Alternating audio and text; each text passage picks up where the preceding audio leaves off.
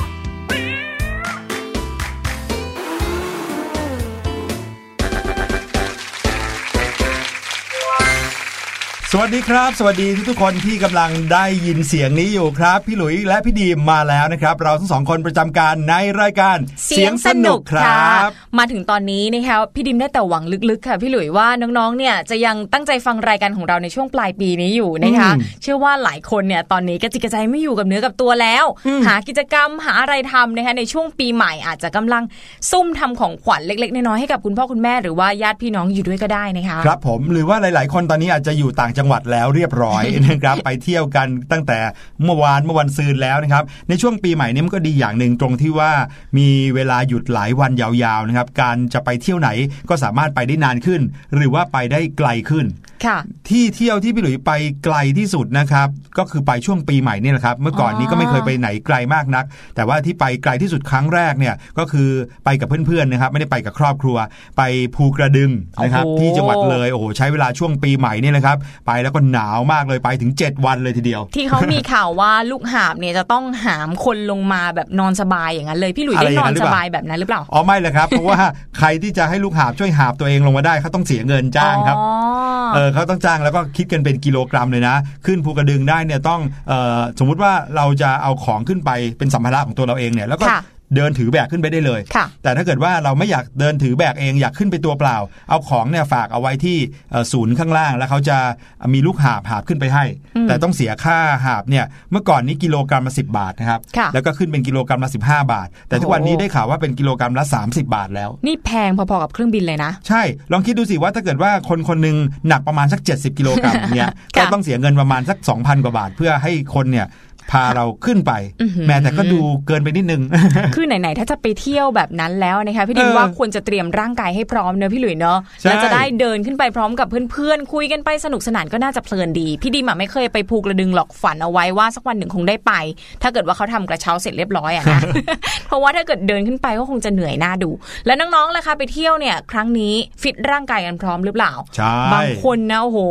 ป่วยอยู่ด้วยนะ ก็ไม่ค่อยจะเตรียมของ ไม่ค่อยจะเตรียมยาติดตัวกันไป อันนี้เรื่องสำคัญนะคะครับไม่ว่าจะไปเที่ยวไหนช่วงเวลาไหนก็ตาม เตรียมของของเราให้พร้อมเลยโดยเฉพาะหยุกยาเนี่ยเวลาที่เราป่วยจะได้ไม่เป็นภาระให้กับคุณพ่อคุณแม่หรือว่าญาติญาติๆด้วย ใช่ครับ โดยเฉพาะอย่างยิ่งในช่วงปลายปลายๆปีนะช่วงที่ผ่านมาเราก็คงจะได้ข่าวเรื่องของฝุ่น PM โอ้กลับ2.5มาที่อีกแล้วเพิ่มปริมาณมากขึ้นนะครับจนกระทั่งทำให้หลายคนเนี่ยสุขภาพก็แย่ลงด้วยนะเพราะฉะนั้นอย่าให้การไปเที่ยวในช่วงปีใหม่นี้ เป็นการไปเที่ยวที่แล้วไปแล้วไม่สนุกอะเนาะก็เตรียมตัวเองเตรียมร่างกาย เตรียมอุปกรณ์ เตรียมสัมภาระรวมไปถึงยานะให้พร้อม เหมือนอย่างที่เขาบอกกันเลยนะครับของที่จำเป็นทั้งหมด 4 อย่างนะบ้านที่อยู่อาศัยใช่ไหมเอาไปด้วยเหรอคะสื้ผ้ายาบ้านรักษาโรคไม่ใช่ คือไปทั้งทีอะปัจจัย 4 ต้องครบอะไรอย่างเงี้ยอ๋อนะครับก็เอามาฝากกันนะครับ แล้วก็ในช่วงนี้หลาย ๆ คนที่โชคดีก็คงจะได้เห็นบรรยากาศสวยๆค่ะนะครับในสถานที่เที่ยวต่างๆนะครับแต่ส่วนใหญ่แล้วอะในช่วงปีใหม่หรือเทศกาลที่คนต่างไปเที่ยวกันเนี่ยก็มักจะเห็นคนซะเยอะ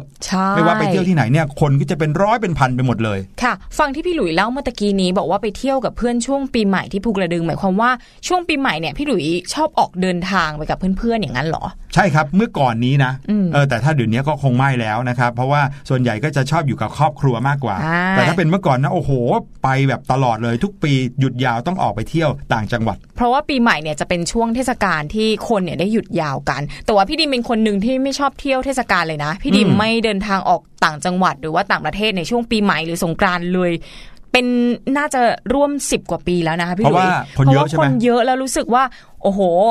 จริง ๆ แล้วระยะทางการไปเที่ยวเนี่ยมันใกล้นิดเดียวนะอาจจะแค่ร้อยกิโลถึง 200 กิโลใช่ไหมแต่ครัว่าบถ้าเกิดคนเยอะๆแห่กันไปพร้อมกันรถติดอย่างเงี้ย ระยะอื้อหือทางเนี่ยบางทีเราอยากไปแค่สระบุรีนะ แต่ว่าระยะทางกับเวลาเนี่ยพอๆกับไปเชียงใหม่เลยนะพี่ดิมบางทีว่าใช้เวลาไป4ี่ห้าชั่วโมงอะไรอย่างเงี้ยนะครับแล้วโดยเฉพาะยิ่งถ้าอยู่บนถนนที่รถติดแน่น ๆ ไปไหนกันก็ไม่ค่อยได้ต้องกระดึบกระดึบไปทีละนิดเนี่ยความสนุกอาจจะหมดไปได้ ค่ะ แต่ว่าบางคนเขาก็ชอบนะ ไม่ว่าจะอยู่ที่ไหนแต่ว่าถ้าเกิดได้อยู่กับครอบครัวหรือว่าเพื่อนๆเนี่ย ต่อให้รถติดนานๆ ก็ไม่เป็นไร เพราะว่าเขาถือว่าการได้ใช้เวลาร่วมกันเนี่ยมันคุ้มค่ามากกว่าอืมการที่จะไปถึงปลายทางซะอีกอ่าฟังดูดีจัง ใช่ใช่ใช่แล้วชาวเสียงสนุกละครับ น้องๆ แต่ละคนชอบการเที่ยวแบบไหนเออชอบการเที่ยวแบบคนเยอะๆ อยู่บนรถกับครอบครัวนานๆ หรือเปล่า หรือว่าชอบแบบไปถึงที่เร็วๆ แล้วก็ไปเที่ยวให้ทั่ว ๆ เลย หรือว่าชอบอยู่บ้านทำกิจกรรมในบ้านกันมากกว่าอ๋อมีหลายๆ อย่างที่เราทำได้ในช่วง ปีใหม่นี้นะครับ แต่ว่าถ้าเกิดว่าใครเจอเหตุการณ์อย่างคุณผู้หญิงที่เรากำลังจะเล่าในช่วง What's Going On อันนี้ต้องถามกันในใหม่อีกทีหนึ่งว่าจะทำยังไง โอ้โห พี่ดิมว่าถ้าเกิดว่าใครมีประสบการณ์เหมือนกับคุณผู้หญิงคนนี้นะคะ รับรองว่าปีใหม่ครั้งนี้เนี่ยจะตื่นเต้นสุดๆ ไม่เหมือนกับปีใหม่ปีไหนๆเลยนะคะรับรองว่าตื่นเต้นมากเลยแหละ เดี๋ยวจะตื่นเต้นขนาดไหน เดี๋ยวรอติดตามกันดีกว่าว่าเกิดอะไรขึ้นกับผู้หญิงคนนี้ในช่วงหน้าค่ะ What's going on ส่วนตอนนี้พักฟังเพลงกันก่อนค่ะ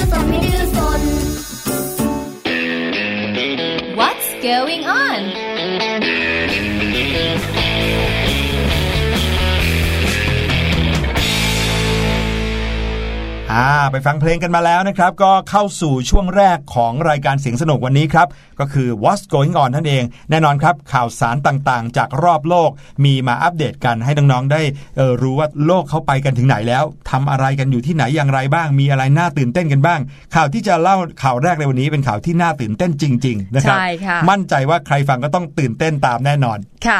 เรื่องนี้นะคะเป็นเรื่องของผู้หญิงชาวดัลลัส สหรัฐอเมริกาอายุ 35 ปีค่ะอืมปรากฏเป็นคุณว่าแม่แล้วนะเป็นคุณแม่ได้แล้วนะคะ ปรากฏว่าอยู่ๆเนี่ยเปิดแอปดูตัวเลขเงินในบัญชีธนาคารค่ะพบว่าเงินในบัญชีเนี่ยมันเพิ่มขึ้นค่ะพี่ลุย แต่ว่าการเพิ่มขึ้นครั้งนี้นะคะไม่ใช่เพิ่มขึ้นเป็นหลักร้อยหรือว่าหลักพันบาทนะ เพิ่มมาถึง 1,116 ล้านบาทค่ะพี่โอ้ลุยโหนี่กำลังจะเดาอยู่เลยว่า เอ๊ะ มีใครโอนเงินมาในช่วงปีใหม่ให้เป็นของขวัญหรือเปล่า นั่นน่ะสิ ถ้าเป็นพี่ดีมก็อาจจะคิดว่า เอ๊ะ คนโอนเงินค่าขนมมาให้หรือเปล่า แต่ว่าถ้าเกิด 1,116 ล้านบาทเนี่ย ไม่รู้ว่าเป็นค่าอะไรเหมือนโอ้กันโหนะคนลุกแล้วเนี่ย ใช่ค่ะ คือชีวิตคนเราเนี่ยบางครั้งเนี่ยเขาไม่คิดหรอกว่าจะได้เป็นเศรษฐีร่ำรวยเหมือนถูกหวย แต่ว่าเมื่อเกิดความผิดพลาดของธนาคารนะคะ เอาเงินมายัดใส่บัญชีของลูกค้าโดยไม่ตั้งใจ เรื่องราวนี้มันก็เลยเกิดขึ้นค่ะ เรื่องนี้นะคะเป็นเรื่องที่เกิดขึ้นกับคุณรัฐบอลลูนค่ะ เป็นหญิงชาวเมืองดัลลัส อายุ 35 ปีอย่างที่บอกไปนะคะเธอคนนี้กลายเป็นมหาเศรษฐีได้แบบไม่ตั้งใจภายในหนึ่งวันเลยอื้อหือหลังจากทำงานอะไรเนี่ย โอ้นั่นน่ะสิ จริง ๆ แล้วพันหนึ่งร้อยสิบหกล้านบาทเนี่ยทำ บางคนทำงานตลอดทั้งปี ตลอดชีวิตนี่อาจจะยังไม่ได้เลยนะ แต่ว่าเธอคนนี้นะคะมีเงินจำนวนขนาดนี้เนี่ยหลังจากที่ไปตรวจสอบเงินในบัญชีของตัวเองค่ะ ก็พบว่ามีเงินคงเหลือสูงถึง 37 ล้านดอลลาร์ตีเป็นเงินไทยอย่างที่บอก 1,116 ล้านบาทนะคะ คุณบอลลูนเนี่ยแทบจะไม่อยากเชื่อเลยว่า จู่ๆใครเอาเงินมายัดใส่บัญชีของฉันมากขนาดนี้นะคะหรือว่า เอ๊ะจะเป็นใครบางคนอยากจะให้เงินเธอเพื่อตอบแทนอะไรบางอย่างหรือเปล่าโอ้โหมองนี้โลกในล้าแง่คิดี มองโลกในแง่ดีมากๆเลยนะคะ เธอเล่าว่าเย็นวันอังคารค่ะกำลังเข้าไปเช็คเงินในบัญชี ก็เข้าไปดูรายการความเคลื่อนไหวต่างๆ ตามปกติพอเข้าแอปเสร็จนะคะสังเกตเห็นตัวเลข 37 ล้านดอลลาร์หรือว่า 1,116 ล้านบาท สีเขียวค่ะ เต็มตาเลยนะโอ้โหต้องคิดว่าแอปเนี่ยเสียแน่ๆเลยเอ๊ะตัวเลขนี้อะไรมาจากไหนเนี่ยใช่ มันก็มีความเป็นไปได้นะ ที่บางแอปเนี่ยอาจจะเสียช่วงกลางคืนอย่างนั้นหรือเปล่านะคะ เธอบอกนะคะว่าเธอเนี่ยอยากจะสอบถามกับทางธนาคารตอนนั้นเลย ก็แหมเงินเข้าบัญชีเยอะขนาดนี้อะเนาะ คนก็สงสัยเป็นใครก็สงสัยนะคะใช่แต่ปรากฏว่าแชทกับเจ้าหน้าที่เนี่ยปิดทำการแล้ว เธอก็เลยส่งภาพเงินในบัญชีเนี่ยไปให้สามีดูรีบบอกสามีก่อนเลยโอ้แล้วก็ถามว่า เธอเธอทำไมถึงมีเงินมากขนาดนี้อยู่ในบัญชีของเราได้เนี่ย มันแบบรู้สึกว่าว้าวเรามีเงินเยอะขนาดนี้เลยเหรอเนี่ยพี่หลุยว่าสามีของเธอจะช็อกมากกว่าอีกนะอยู่ดีๆโอ้มาจากไหนเนี่ย แต่ว่าถ้าเกิดพี่ดิมเป็นแฟนหรือว่าสามีของผู้หญิงคนนี้นะ พี่ดิมจะรีบสวมรอยเลยนะพี่หลุยอืมบอกว่าพี่พี่ดิมเนี่ยแหละเป็นคนโอนไปเลย อยากให้ของขวัญโนไปคุณ คือหลังจากที่โทรไปปรึกษากับสามีที่ชื่อว่าไบรอันนะคะสามีเนี่ยก็มองว่าอาจจะเป็นรูปแบบของการต้มตุ๋นหรือเปล่า เออ อันนี้รอบคอบมากเลยนะครับทางสามีก็เลยบอกให้ไปติดต่อกับธนาคารก่อน อย่าเพิ่งยกย้ายเงินในบัญชีไปใช้แบบพละการครับ อย่างไรก็ตามค่ะ ไม่ได้มีเรื่องมหัศจรรย์คนใจดีแจกตังอะไรกับผู้หญิงคนนี้หรอกนะคะ เพราะว่าเมื่อติดต่อไปกับทางธนาคารได้ปุ๊บ ทางธนาคารก็แจ้งเลยว่าเงินจำนวนนี้เนี่ยมันเกิดขึ้นจากความผิดพลาดค่ะ เกิดขึ้นเพราะว่าพนักงานแบงค์เนี่ยเขาใส่จำนวนผิด ก็เลยเกิดเป็นเหตุให้คุณบอลลูนคนนี้เนี่ยกลายเป็นเศรษฐีจำแรงขึ้นมาโอ้โหน่าสงสารจังเลย ทางธนาคารเนี่ยก็ต้อง กราบขออภัยนะคะ แล้วก็ขอให้เธอเนี่ยโอนเงินคืนกลับไปทั้งหมดด้วยอ๋อโถน่าสงสารจังเลย แต่ก็ได้สัมผัสความรู้สึกมีเงินหลักพันล้านบาทพันในล้านบัญชี สักแป๊บหนึ่งเนี่ยพี่ดิมว่าก็โอเคเหมือนกันนะพี่หลุยครับคุณบอลลูนนะคะเธอบอกว่าสิ่งแรกที่ฉันคิดกับเงินจำนวนนี้ก็คือ อยากจะเจียดออกมา ไม่เยอะขอแค่สิบเปอร์เซ็นต์ร้อยล้านเองจากพันล้านก็เยอะอยู่นะ เธอบอกว่าเธออยากจะเอาเงินไปบริจาค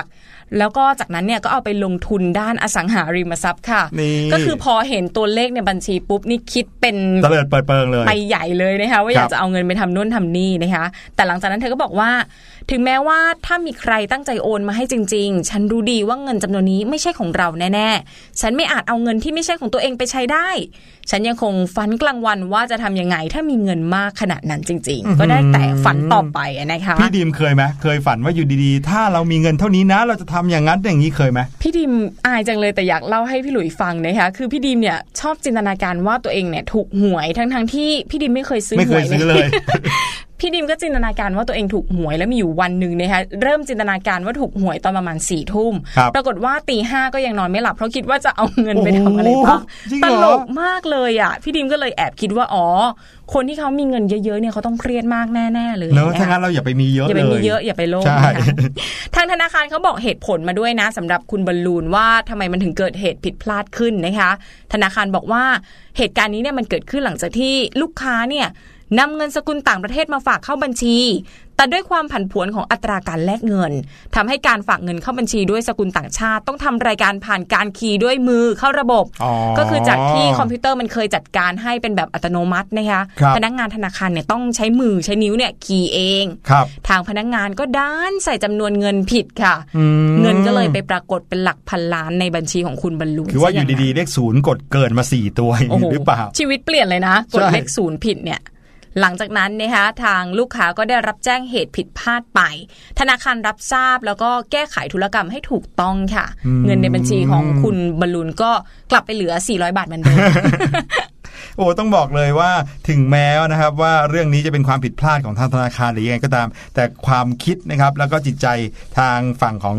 คุณบอลลูนมิสบอลลูนคนนี้นะครับก็คงจะตื่นเต้นนะนอกจากตื่นเต้นแล้วก็ต้องควบคุมความรู้สึกตัวเองด้วย แต่ยังไงก็ตามแต่จิตใจของเธอก็ยังคิดว่าเนี่ยไม่ใช่เงินของเรานะครับเอาไปใช้เนี่ยเป็นสิ่งที่ผิดแน่นอน ต้องรีบบอกกับเจ้าของตัวจริง หรือบอกกับทางธนาคารเขาซะก่อนนะครับ นี่ก็ถือว่าเป็นเรื่องดีๆนะต้องเป็นคนที่จิตใจซื่อสัตย์อะบางคนถ้าเกิดได้เงินเยอะขนาดนี้อาจจะมีตุกติกนิดนึงนะ ไม่แจ้คงรับธนาคาร ธนาคารก็อาจจะไม่รู้ก็ได้นะพี่หลุยอืมแต่พี่หลุยว่านะสุดท้ายถ้าด้วยระบบที่เป็นอัตโนมัติของธนาคารน่ะก็จะต้องรู้อยู่ดีอืมนะครับและเมื่อไหร่ก็ตามที่ธนาคารรู้ความจริงแล้ว และติดต่อมาเนี่ย วันนั้นน่ะอาจจะต้องรู้สึกแย่กว่านี้โอ้โหกลายเป็นมิจฉาชีพเอเลอยนะเพราะว่าอยู่มาตั้งนานแล้วไม่เห็นบอกเลยว่าคุณได้เงินไปขนาดนี้อะไรเงี้ยใช่จะบอกว่าไม่รู้ก็ยิ่งไม่ได้ก็ไปใหญ่เลยนะครับเอาละนั่นก็เลยเป็นสิ่งที่เรานำมาฝากน้องๆนะครับเผื่อว่า เตรียมไว้ก่อนนะครับเผื่อได้ในอนาคตไปกดเงินในบัญชีแล้วโอ้ยทำไมเยอะจังเลยเนี่ยจะได้ไม่แปลกใจต้องรีบเช็คความจริงก่อนว่ามาจากไหนค่ะถามคุณแม่ก่อนคุณแม่โอนเงินมาให้เหรอ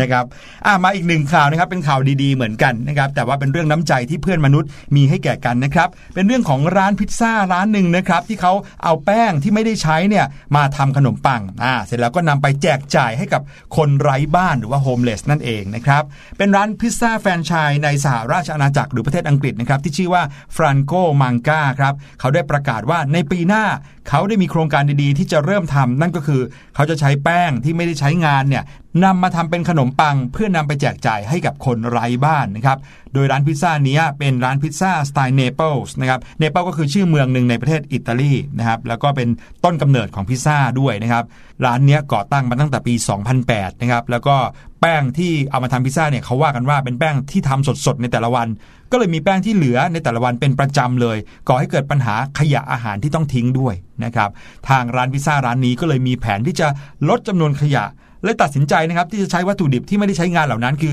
แป้งที่เหลือในแต่ละวันเนี่ย แจกจ่ายไปยังแหล่งต่างๆ ทั่วสหราชอาณาจักรเลย เพื่อเอาไปทำเป็นขนมปัง ให้คนที่ต้องการมันจริง ๆ เขาก็มองไปที่คนไร้บ้านเนี่ยเป็นหลักเลยครับ อ๋อ ก็คือตอนแรกเนี่ยทางร้านเขาก็ขายพิซซ่าปกติอืมแต่ว่าหลังจากนั้นเนี่ยแป้งมันเหลือเยอะเขาก็เลยเอาแป้งเนี่ยเอาไปแบ่งให้คนทำเป็นขนมปัง ใช่ที่มันทำขนมน่ะมันเป็นแป้งตัวเดียวกันนั่นแหละก็คือแป้งขนมปังเอามาทำทั้งพิซซ่าก็ได้ แล้วก็เอาไปทำขนมปังก็ได้นะคะ โครงการนี้ก็เริ่มต้นตั้งแต่วันที่ 9 ธันวาคมที่ผ่านมา แล้วก็ทางเจ้าของร้านเนี่ยก็ตั้งใจว่าจะทำต่อไปถึงปีหน้าเลยนะ ซึ่งก็ถือว่าเป็นหนึ่งในโครงการลดขยะ แล้วก็ยังเป็นการโฆษณาการเพิ่มหน้าพิซซ่าให้เยอะขึ้น เพื่อเป็นการลดขยะอีกด้วยนี่โอ้โหได้หลายต่อเลยนะเนี่ยจริง นอกจากนี้นะก็ยังส่งเสริมให้ลูกค้านำพิซซ่าที่ทานเหลือนำกลับไปทานที่บ้าน อย่าทิ้งขอบพิซซ่า และนำไปบริจาคได้ด้วยที่ธนาคารอาหารค่ะอืมเขามีแบบนี้ด้วยเนาะอืมก่อนหน้านี้นะครับทางร้านพิซซ่าร้านนี้ครับฟรังโกมังกาเนี่ยก็เริ่มที่จะแจกพิซซ่าฟรีตั้งแต่ต้นเดือนธันวาคมอย่างที่พี่ดิมบอก ซึ่งการทำแบบเนี้ยก็เหมือนเป็นธรรมเนียมของร้านนี้ไปแล้วล่ะครับ ในช่วงปีที่แล้วได้บริจาคพิซซ่าไปกว่า 20,000 ถาดเลยทีเดียวอุ้ยเยอะมากเลยนะ และปีนี้ก็จะทำลายสถิติ โดยเพิ่มไปอีกเท่าตัวเลยคือที่ 40,000 ถาด โอ้โห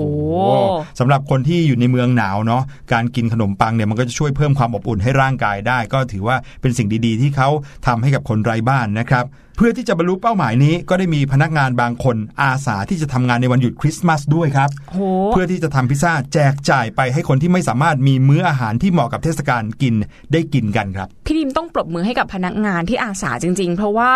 เขาต้องมาทำงานในวันหยุดวันคริสต์มาสอะซึ่งครับเป็นวันที่เขาน่าจะใช้เวลาอยู่กับครอบครัวใช่ไหมคะพี่หลุยใช่ก็เลือกที่จะมาทำงานเพื่อให้คนที่ไร้บ้านเนี่ยได้มีอาหารกินนะคะ นอกจากนี้ทางบริษัทเนี่ยก็ยังเรียกร้องให้องค์กรการกุศลต่างๆ ร่วมมือด้วย เพื่อจะได้แจกจ่ายขนมปังให้เข้าถึงคนได้ง่ายขึ้น ก็ถือว่าเป็นโครงการที่ดีมากๆเลย แล้วก็ได้ประโยชน์ทั้งตัวร้านพิซซ่าเองก็ได้โฆษณาเหมือนกัน ส่วนคนยากไร้ก็ได้กินของกินได้กินขนมปัง เพื่อสร้างความอบอุ่นให้ร่างกายเหมือนกันด้วย ใช่แล้วถ้าเกิดว่าใครไปร่วมกันนะนะอย่างที่เขาบอกว่าเขาได้ชวนองค์กรต่างๆ มาร่วมกันเนี่ยได้ร่วมกันก็ในการทำสิ่งดีๆ ร่วมกันนะพี่หลุยว่าจะเกิดความสุขเกิดความรู้สึกฟูๆในหัวใจเนี่ยกันทุกคนที่เกี่ยวข้องเลย ค่ะ อีกเรื่องหนึ่งก็เป็นเรื่องดีๆเหมือนกัน แต่ว่าไม่ได้แจกเป็นของกิน ไม่ได้แจกเป็นขนมปังแล้วนะคะ อันนี้แจกเป็นของเล่นค่ะพี่หลุยอืมคือเด็กๆนะบางทีอาหารก็สำคัญเหมือนกัน แต่ว่าช่วงปีใหม่อะพวกของขวัญหรือว่าของเล่นเนี่ยมันก็มีคุณค่าทางจิตใจกับน้องๆเขาเหมือนกันช่วยเนาะเติมเต็มให้กับเด็กๆนะ โดยเฉพาะอย่างยิ่งเด็ก ๆ บางกลุ่มที่เขาอาจจะไม่ได้รับของขวัญเป็นประจำหรือแทบจะไม่เคยได้ของขวัญเลย การได้รับของขวัญในวันคริสต์มาสเนี่ยก็เหมือนกับเป็นความสุขที่แบบโอ้โหมากมายเลยของเขานะ ใช่ค่ะ คือตอนเด็กๆนะหลายคนพี่ดิดิมเชื่อว่าเขาต้องเชื่อกันแหละว่าลุงซันต้าเนี่ยมีตัวตนอยู่จริง จริง พี่หลุยส์ก็คิด ตอนนี้พี่ดิมก็ยังคิดอยู่นะ แล้วก็จะออกมาแจกของขวัญให้กับเด็ก ๆ ในคืนวันคริสต์มาสนะคะ แต่ว่าท้ายที่สุดเนี่ยเด็ก ๆ ก็รู้ว่าซานต้าตัวจริงก็คือ พ่อแม่ญาติพี่น้องของเราเนี่ยแหละ ที่หาของขวัญมาให้เราค่ะ แต่ว่าวันนี้ก็มีข่าวของลุงซันต้าที่เกิดขึ้นจริง ๆ นะคะอืมแต่ว่าไม่ได้มาพร้อมกับกวางเลนเดียร์หรือว่ารถลากอย่างนั้นนะคะ คุณลุงคนนี้ก็เป็นคุณลุงเป็นคนเดินดินธรรมดาเนี่ยแหละ แต่ว่าเขาได้สร้างเป็นของเล่นไม้จำนวนมากค่ะ เอาไปมอบให้กับเด็กๆในวันคริสต์มาสซึ่งก็จะเน้นไปที่เด็กที่ยากไร้นะคะครับลุงซันต้าคนนี้อายุอานามเนี่ยไม่เบาแล้วนะ 80 ปีแล้ว ชื่อว่าคุณลุงจิมแอนนิสนะคะ คุณลุงเคยเป็นทหารมาก่อนค่ะ แต่ว่า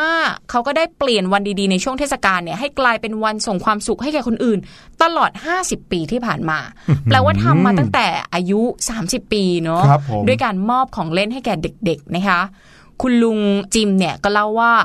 ในตอนที่หน่วยทหารบกไปแจกอาหารและเสื้อผ้าให้กับผู้คนในพื้นที่ ผมก็ไปด้วยนะ แต่ว่าไปแจกเป็นของเล่นแทน อ๋อกันในช่วงแรก ๆ ก็คือไปในฐานะทหารเป็นนี่ทแหละหารเหมือนกันนะครับคะผมก็คือยังไม่ได้ออกจากการเป็นทหารนะครับ ก็เป็นทหารคนอื่นเข้าไป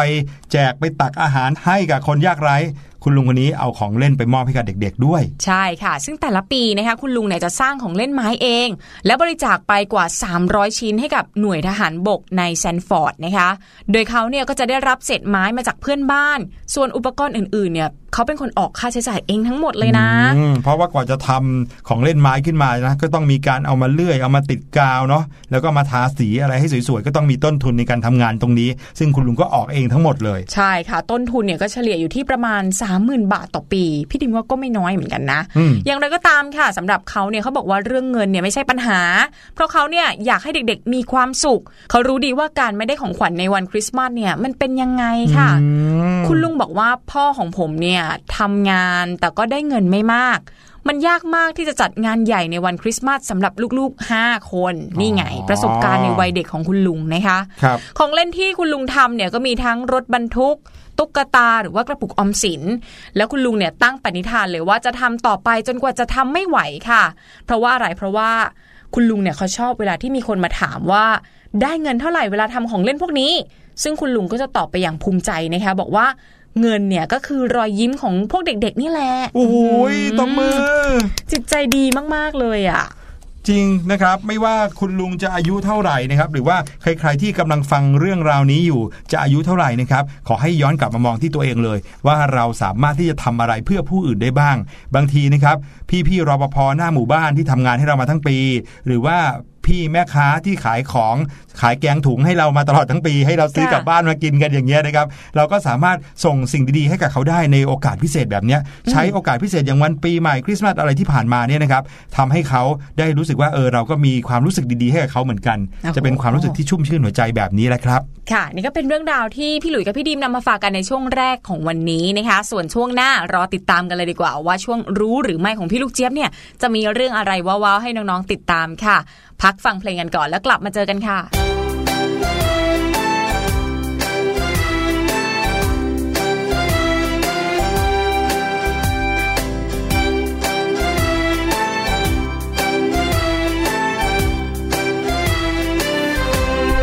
กระแต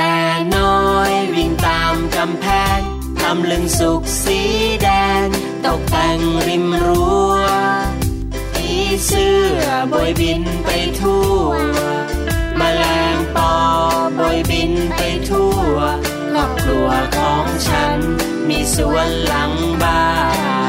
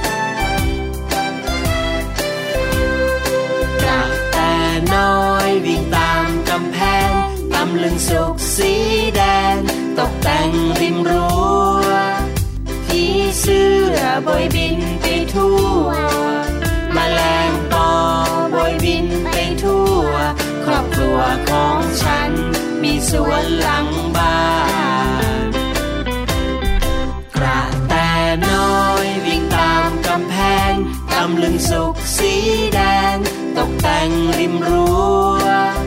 ผีเสื้อบอยบินไปทั่วมแมลงปอบอยบินไปทั่ว ครอบครัวของฉัน มีสวนหลังบ้าน ครอบครัวของฉัน มีสวนหลังบ้าน ครอบครัวของฉัน มีสวนหลังบ้าน ครอบครัวของฉัน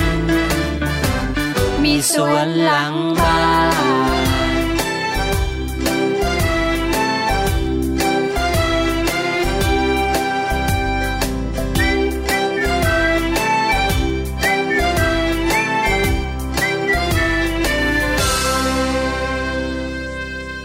เก็บหัวใจใส่ไว้ใน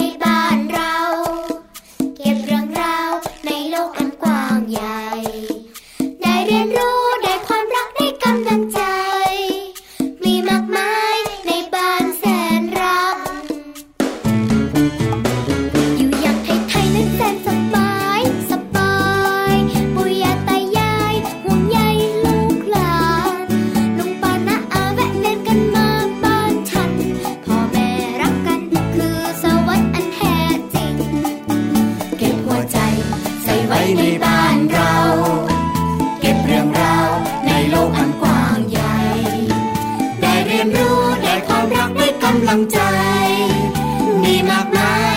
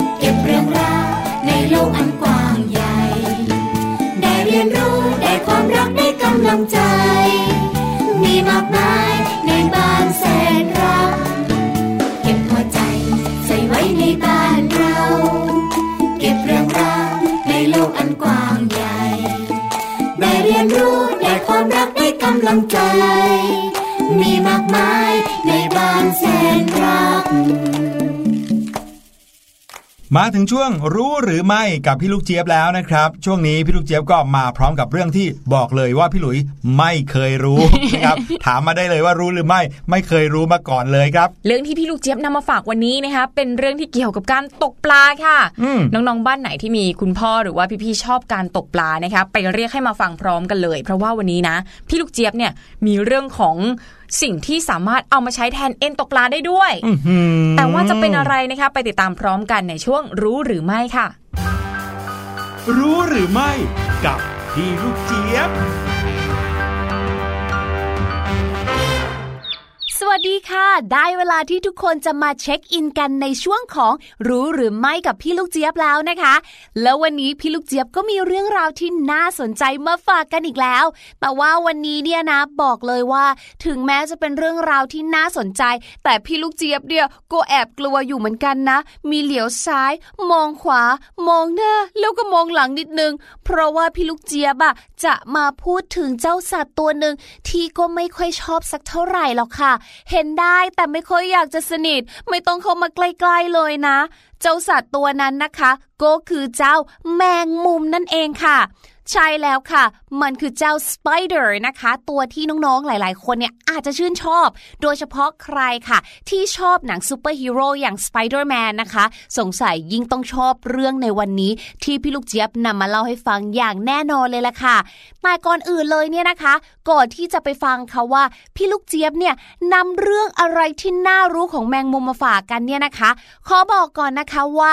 สำหรับน้องๆคนไหนที่ยังคงสงสัยนะแล้วก็ไม่แน่ใจว่า เอ้ย สรุปว่าเจ้าแมงมุมเนี่ยนะ มันเป็นแมงหรือเป็นแมลงกันแน่ แหมเราก็เรียกเขาอยู่อะเนาะชื่อเขาว่าแมงมุม เขาก็ต้องเป็นแมงสิคะ เพราะว่าเจ้าแมงมุมเนี่ยนะคะ มีขาทั้งหมด 8 ขาค่ะ แต่ถ้าเกิดว่าเป็นแมลงเนี่ยนะคะ เขาจะมีขาทั้งหมด 6 ขา แต่ว่าก็ว่านะ ถึงแม้ว่าเจ้าแมงมุมเนี่ยนะคะ จะมีขา 8 ขาเนี่ย แต่เวลาที่เขาเดินเนี่ยนะเขาใช้ขาเพียงแค่ 4 ขาเท่านั้นเองนะคะ ส่วนอีก 4 ขาเหรอก็ยกเหนือพื้นค่ะ ไม่ยอมที่จะเอาลงมาแตะกับพื้นเลย ไม่รู้เหมือนกันนะคะว่าทำไม แต่มีอยู่เรื่องหนึ่งค่ะที่พี่ลูกเจี๊ยบรู้ก็คือว่า สาเหตุที่แมงมุมเนี่ยจะต้องมีขายาวยาวยาวอย่างกับคุณพ่อขายาวเนี่ยนะคะ ก็เพื่อใช้ยกตัวของตัวเองค่ะ ไม่ให้ลำตัวของเขาเนี่ยไปติดกับใยที่ชักวางเอาไว้ ไม่งั้นแล้วแล้วก็ติดกับดักตัวเอง โอ้โห ไม่น่าจะสวยได้ รวมไปถึงค่ะ อุตส่าห์ชักใยไว้ขนาดนั้นแล้ว ถ้าเกิดว่าทำใยของตัวเองเสีย แล้วก็ต้องมาชักใยใหม่ทั้งวี่ทั้งวันเนี่ยสงสัยปาดเหงื่อเหนื่อยแน่ ๆ เลยแหละค่ะ ส่วนเรื่องราวของรู้หรือไม่เกี่ยวกับเจ้าแมงมุม ที่พี่ลูกเจี๊ยบนำมาฝากทุกคนในวันนี้เนี่ยเป็นเรื่องราวเกี่ยวกับใยของเขาค่ะ หรือในภาษาอังกฤษนะคะก็คือเว็บนั่นเอง W E B web เนี่ยแหละค่ะ นักวิทยาศาสตร์เนี่ยนะคะเขาออกมา confirm เลยแหละค่ะว่า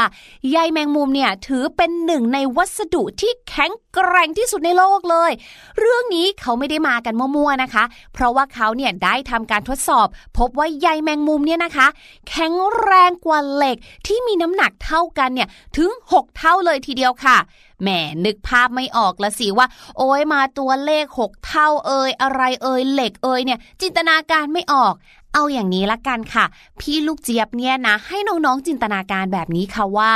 ถ้าสมมุติว่าใยแมงมุมเนี่ยนะคะ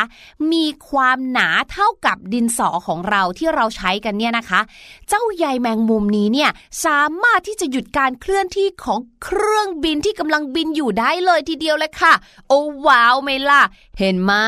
บอกแล้วว่าใยแมงมุมของเขาเนี่ยมันดีจริง ๆนะคะ แข็งแกร่งจริง ๆ ค่ะ แต่สิ่งที่น้องๆเนี่ยฟังแล้วจะต้องว้าวค่ะ มันมีอีกค่ะ มันพีคไปกว่านั้น น้องๆรู้หรือไม่คะว่าประเภทของใยแมงมุมเนี่ยนะ ที่เขาผลิตออกมา แบบที่เราเคยเห็นอยู่ตามมุมของบ้านนะนึกออกมะหรือแม้กระทั่งที่เราเคยได้ยินว่าอ๋อเจ้าแมงมุมเนี่ยนะ จะมีการชักใยเพื่อที่จะเป็นการล่อลวงแมลงอื่นๆ มากินเป็นอาหารเนี่ย เจ้าใยของแมงมุมเนี่ยนะคะ มีทั้งหมดกี่ประเภทเอ่ย tick tock tick tock tick tock นึกออกไหม เดาออกหรือเปล่า ลองเดากันดูสิจ๊ะ ถ้าเกิดนึกไม่ออก เดาไม่ได้นะคะ ไม่เป็นไร เดี๋ยวพี่ลูกเจี๊ยบมาเฉลยเลยค่ะปกติแล้วเนี่ยนะคะ แมงมุมเนี้ยจะผลิตใยขึ้นแตกต่างกัน มีถึง 7 ประเภทกันเลยทีเดียวค่ะ ขึ้นอยู่กับวัตถุประสงค์ของการใช้งานนั่นเอง แต่ในทั้งหมด 7 ประเภทเนี่ยนะคะ มีใยแมงมุมอยู่หนึ่งประเภทค่ะ ที่ได้รับความสนใจจากบรรดานักวิทยาศาสตร์มากๆเลย เราเรียกว่า drag line ค่ะ D R A G drag L I N E line ค่ะ ใยแมงมุมประเภท drag line เนี่ยนะคะ เป็นใยที่มีความแข็งแรงมากๆเลยล่ะค่ะ และเป็นเส้นใยเวลาที่แมงมุมใช้ เพื่อที่จะปล่อยตัวจากที่สูง โอ้โห นึกถึงดนตรี Mission Impossible ตืดตืดตืดตืดตืดกันมาทีเดียวเชียว และใช้เป็นใยวงนอกสุดด้วยค่ะ ซึ่งประโยชน์ของใยแมงมุมแบบ drag line เนี่ยนะคะ หรือที่เราเรียกภาษาไทยว่าเป็นใยแมงมุมสังเคราะห์เนี่ย ในทางการแพทย์เนี่ยเขาสนใจมากๆ แล้วก็พยายามจะศึกษาตัวนี้อย่างมากเลยค่ะ โดยเขาบอกกันว่าสามารถจะนำมาใช้ผลิตวัสดุและอุปกรณ์ทางการแพทย์ได้มากมายหลากหลายอย่างเลย ไม่ว่าจะเป็นอุปกรณ์เย็บหลอดเลือด แผ่นปิดแผล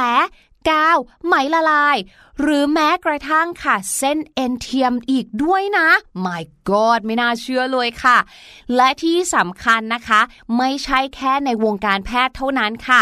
ในแวดวงของนักตกปลาค่ะ เขานะคะก็ยังนำเจ้าใยแมงมุมแบบนี้เนี่ยนะคะ ไปทำเอ็นของเบ็ดตกปลาอีกด้วยล่ะค่ะ หรือพูดง่ายๆก็คือ เราเดินไปในป่าไปเก็บเอาใยแมงมุมนะคะ ประเภท drag line นี้มา หรือว่าใยแมงมุมแบบสังเคราะห์นี้มาแล้วก็เอามาร้อยเรียงทำกันใช้เป็นเบ็ดตกปลานั่นแหละค่ะ เป็นยังไงล่ะคะ กับเรื่องราวที่พี่ลูกเจี๊ยบนำมาฝากกันในวันนี้ พอรู้แล้วก็อึ้งไปเลยใช่ไหมล่ะ แหมตบท้ายไว้อีกหนึ่งอย่างละกันนะคะคำว่า spider ในภาษาอังกฤษเนี่ยนะคะ เขาบอกว่ามันมาจากภาษาอังกฤษโบราณค่ะ ซึ่งพี่ลูกเจี๊ยบเองอะสารภาพเลยว่าอ่านไม่ออกเหมือนกัน แต่สะกดแบบนี้ค่ะ S P I T H R A ซึ่งคำนี้เนี่ยนะคะ แปลว่าเครื่องปั่นได้ ก็เหมือนกับเวลาที่เจ้าแมงมุมเนี่ยค่ะ เขากินเหยื่อของเขาใช่ไหมเขาก็จะมีการม้วนเหยื่อเหมือนเวลาปั่นได้ รวมไปถึงค่ะเส้นใยแมงมุมที่ออกมาจากตัวเขา ก็เหมือนเวลาที่คนเราปั่นได้เช่นเดียวกัน และทั้งหมดนี้ก็คือเรื่องราวสนุกสนานว้าวๆที่พี่ลูกเจี๊ยบนำมาฝากในช่วงของรู้หรือไม่นั่นเอง ครั้งหน้าจะมีเรื่องอะไรมาฝากกันบ้าง เตรียมตัวว้าวกันได้เลย แต่วันนี้ขอลาไปก่อนเจอกันใหม่วันพรุ่งนี้ สวัสดีค่ะ รู้หรือไม่กับพี่ลูกเจี๊ยบ โอ้โหบอกเลยว่า Amazing สุดๆ นี่เพิ่งเคยรู้เลยนะครับ เนี่ยว่าใยแมงมุมก็สามารถเอามาใช้แทนเอ็นตกปลาได้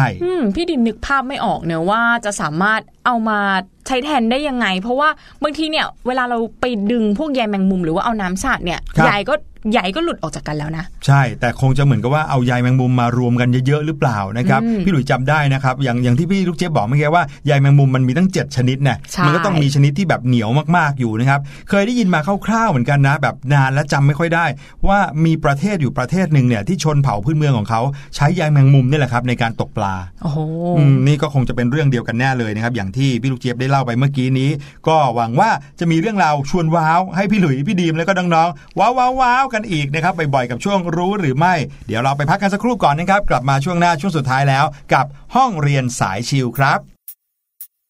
สวัสดีครับ สวัสดีค่ะคำทักทายธรรมดาธรรมดา เวลาที่เรามาพบกันมาเจอกัน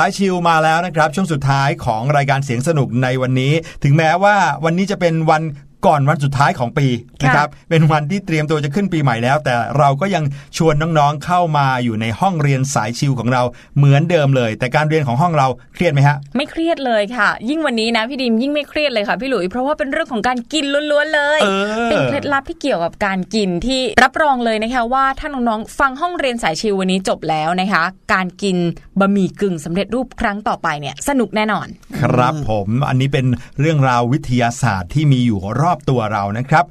ต้องยอมรับเลยครับว่าบะหมี่กึ่งสำเร็จรูปเนี่ยเป็นอาหารยอดฮิตของทุกเพศทุกวัยจริง ๆ โดยเฉพาะของพี่หลุยในช่วงปลายเดือนนะครับพี่หลุยก็จะต้องไปมองหารสชาติที่ชอบนะครับแล้วก็เอามาใส่น้ำร้อน แล้วก็โอ้โห พอเส้นนุ่มๆนะก็เอามาใส่เครื่องปรุงลงไปใช่ไหมแล้วก็คนคนคนคนพักไว้สักนิดหนึ่งโอ้โหพอเส้นอิ่มเข้าที่นะคราวนี้แหละ เอามาดมหอมหอมแล้วก็สูตรสูตรสูตรอร่อยโอ้โหสูตรนี้คือสูตรเส้นนะไม่ใช่สูตรกลิ่นนะครับพูดแบบนี้หิวเลยนะคะเนี่ยต้องบอกเลยเพราะว่าทำง่ายใครที่ทำอาหารไม่เป็นนะก็สามารถทำได้ แต่ต้องบอกกันนะในวงเล็บไม่ใช่อาหารที่มีคุณค่าต่อร่างกายมากนะใช่ค่ะอืมคือบางคนเนี่ยเขาคิดว่าการกินบะหมี่กึ่งสำเร็จรูปเนี่ยจะช่วยลดความอ้วน เพราะว่ามีแคลอรี่น้อย ซึ่งมันไม่ถูกต้องเลยไม่นะใช่เลยมีแต่คือแป้งมีแต่แป้งแล้วที่สำคัญนะโซเดียมจากพวกของเค็มเนี่ยเยอะมากเลยทีเดียวใช่นะคะบางคนบอกมีแว็กซ์เคลือบเส้นหลาย ๆ คนนะเอ่อมีเพื่อนพี่หลุยคนหนึ่งเวลาจะกินอ่าบะหมี่กึ่งสำเร็จรูปเนี่ยเขาจะต้องผสมน้ำใช่ไหมครับเทน้ำร้อนลงไปอะแล้วก็ ต้มให้เส้นสุกจนนิ่มแล้วอะแล้วก็เทน้ำออกก่อนรอบหนึ่งแล้วเขาถึงจะใส่น้ำร้อนลงไปอีกรอบหนึ่งอืมเพราะเขามีความเชื่อว่าสิ่งที่ทำให้อ่าเส้นบะหมี่แข็งเนี่ย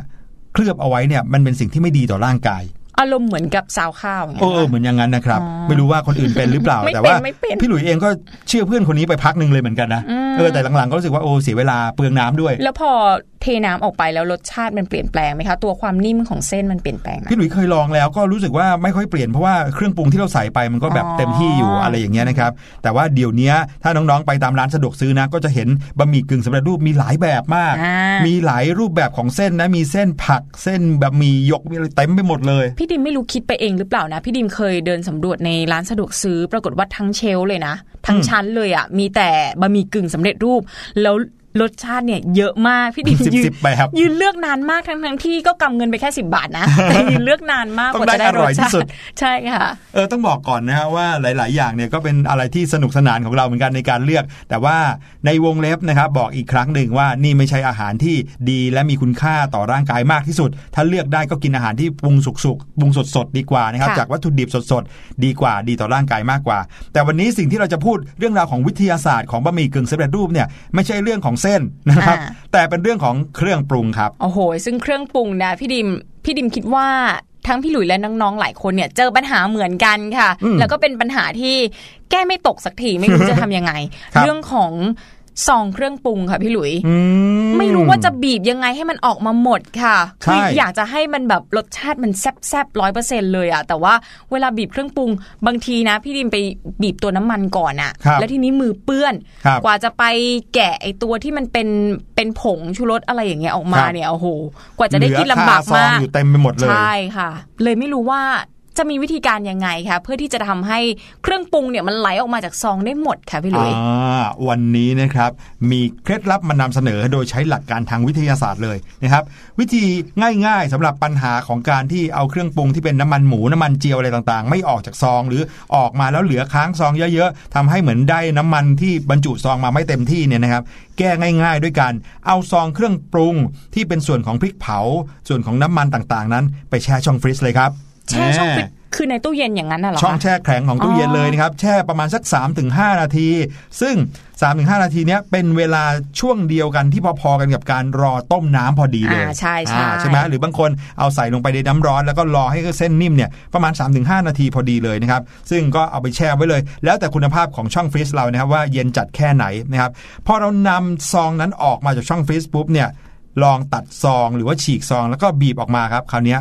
น้องๆจะรู้สึกความแปลกใจอย่างหนึ่งอืมอืมคือว่ามันจะไม่ได้เป็นน้ำเหลวๆแล้วมันจะไม่ได้เปื้อนมืออีกแล้วค่ะแต่มันจะออกมาทั้งก้อนเลยเทลงไปเลยบึ้งลงไปในเอ่อซองลงไปในถ้วยซุปของเราเนี่ยทั้งก้อนเลยอ๋อคราวนี้ที่มันเคยติดอยู่ก็ แทบจะไม่มีติดอยู่ที่ซองแล้ว อ๋อ คือสมัยก่อนที่มันเป็นของเหลวกับมีพวกน้ำพริกอะไรปนออกมาเนี่ย คือมันจะบีบยาก แต่ว่าถ้าเกิดมันเปลี่ยนสถานะเป็นเป็นของแข็งหรือว่าของที่แข็งขึ้นมาอีกนิดนึงเนี่ยครับมันก็จะทำให้เราบีบออกจากซองได้มาง่ายทั้งขึ้นก้อนเลยนะครับอ๋อลองนึกถึงซุปที่เป็นน้ำกับซุปที่เป็นก้อนนะครับค่ะเวลาที่เขาขายซุปก้อนเนี่ย พอเวลาเราอ่า เอาซุปก้อนใส่ลงไปในหม้อมันก็จะไปทั้งหมดเลยเหมือนกัน แต่พออะไรที่เป็นน้ำเหนียวเหนียวๆหรือข้นๆเนี่ยครับมันก็จะติดอยู่ที่ภาชนะที่ใส่หรือว่าหีบห่อที่ใส่ นั่นก็เลยทำให้วิธีการในการที่เราจะเอาเครื่องปรุงเหล่านี้ออกจากห่อให้หมดก็คือการแช่แข็งมันนั่นเองอ๋อใช้จุดเยือกแข็งของน้ำนะครับหรือว่าของของเหลวให้เป็นประโยชน์ครับ ค่ะ แต่ว่าเน้นนะว่าแช่เฉพาะซอสเครื่องปรุง ตัวบะหมี่ไม่ต้องแช่เนาะใช่พี่ครับ